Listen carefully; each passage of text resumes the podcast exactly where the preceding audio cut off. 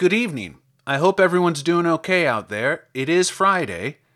This is White Ash Flies with Colin Mahoney, and tonight we're presenting Cathay, a book of Chinese poems translated via Japanese and Italian by Ezra Pound and published in 1915. Ezra Pound writes under the title For the most part, from the Chinese of Rihaku, from the notes of the late Ernest Fenollosa, and the decipherings of the professors Mori and Ariga. You can follow White Ash Flies on SoundCloud, Spotify, and on Twitter at Colin Mahoney15. And now, Cathay by Ezra Pound on White Ash Flies.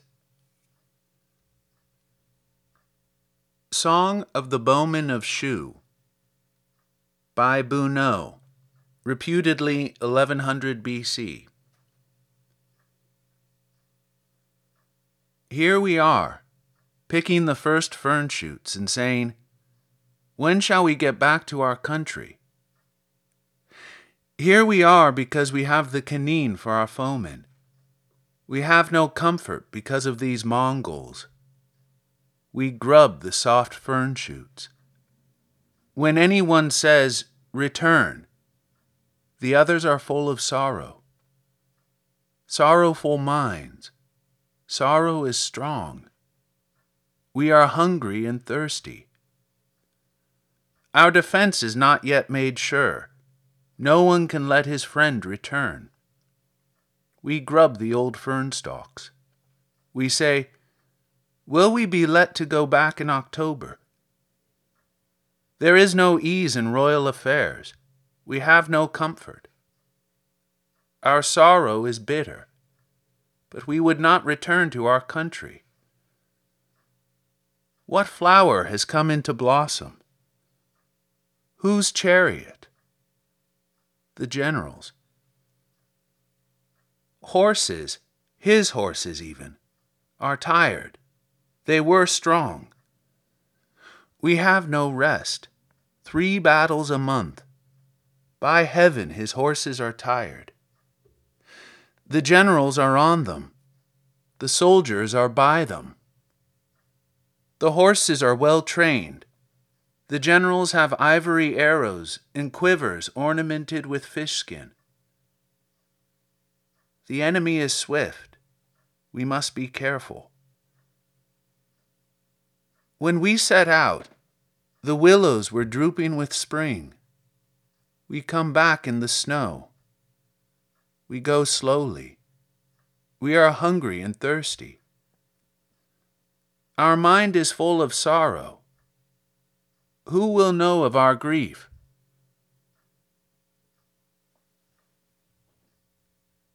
The Beautiful Toilet by Mei Sheng, 140 BC. Blue. Blue is the grass about the river, and the willows have overfilled the close garden. And within, the mistress, in the midmost of her youth, white, white of face, hesitates, passing the door. Slender, she put forth a slender hand.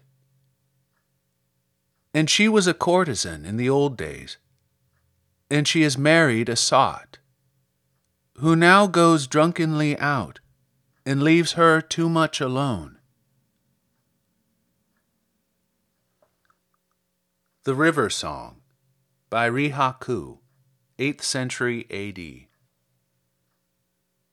This boat is of shato wood, and its gunwales are cut magnolia. Musicians with jeweled flutes and with pipes of gold fill full the sides in rows, and our wine is rich for a thousand cups. We carry singing girls, drift with the drifting water. Yet Sennin needs a yellow stork for a charger and all our seamen would follow the white gulls or ride them. Kutsu's prose song hangs with the sun and moon. King So's terraced palace is now but barren hill, but I draw pen on this barge, causing the five peaks to tremble. And I have joy in these words, like the joy of blue Island.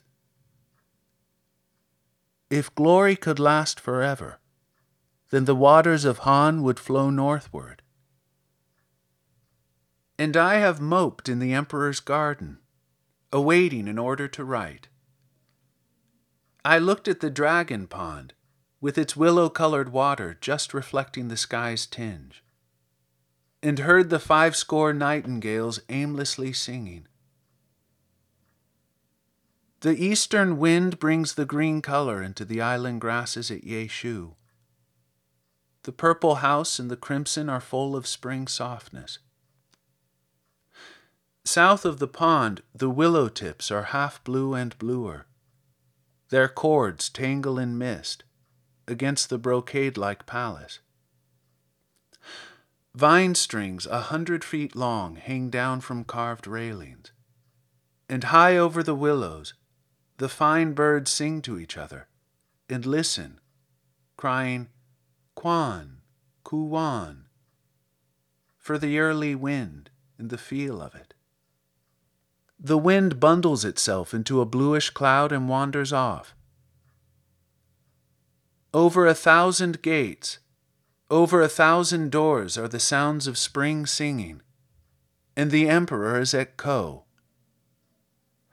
Five clouds hang aloft, bright on the purple sky.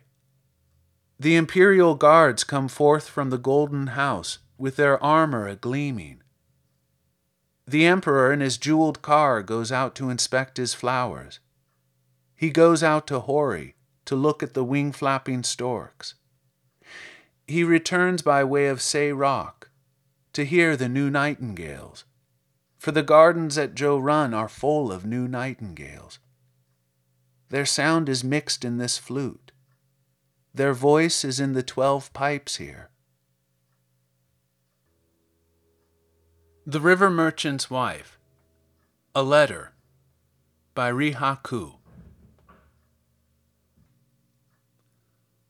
While my hair was still cut straight across my forehead, you played about the front gate pulling flowers. You came by on bamboo stilts, playing horse. You walked about my seat, playing with blue plums. And we went on living in the village of Chokan, two small people, without dislike or suspicion. At fourteen, I married my Lord Yu. I never laughed, being bashful. Lowering my head, I looked at the wall. Called to a thousand times, I never looked back. At fifteen, I stopped scowling. I desired my dust to be mingled with yours, forever and forever and forever. Why should I climb the lookout? At sixteen, you departed. You went into far Ku-to-en, by the river of swirling eddies, and you have been gone five months. The monkeys make sorrowful noise overhead. You dragged your feet when you went out. By the gate now, the moss is grown, the different mosses, too deep to clear them away. The leaves fall early this autumn, in wind. The paired butterflies are already yellow with August, over the grass in the west garden. They hurt me. I grow older. If you are coming down through the narrows of the river Kiang, please let me know beforehand, and I will come out to meet you, as far as Chofu Sa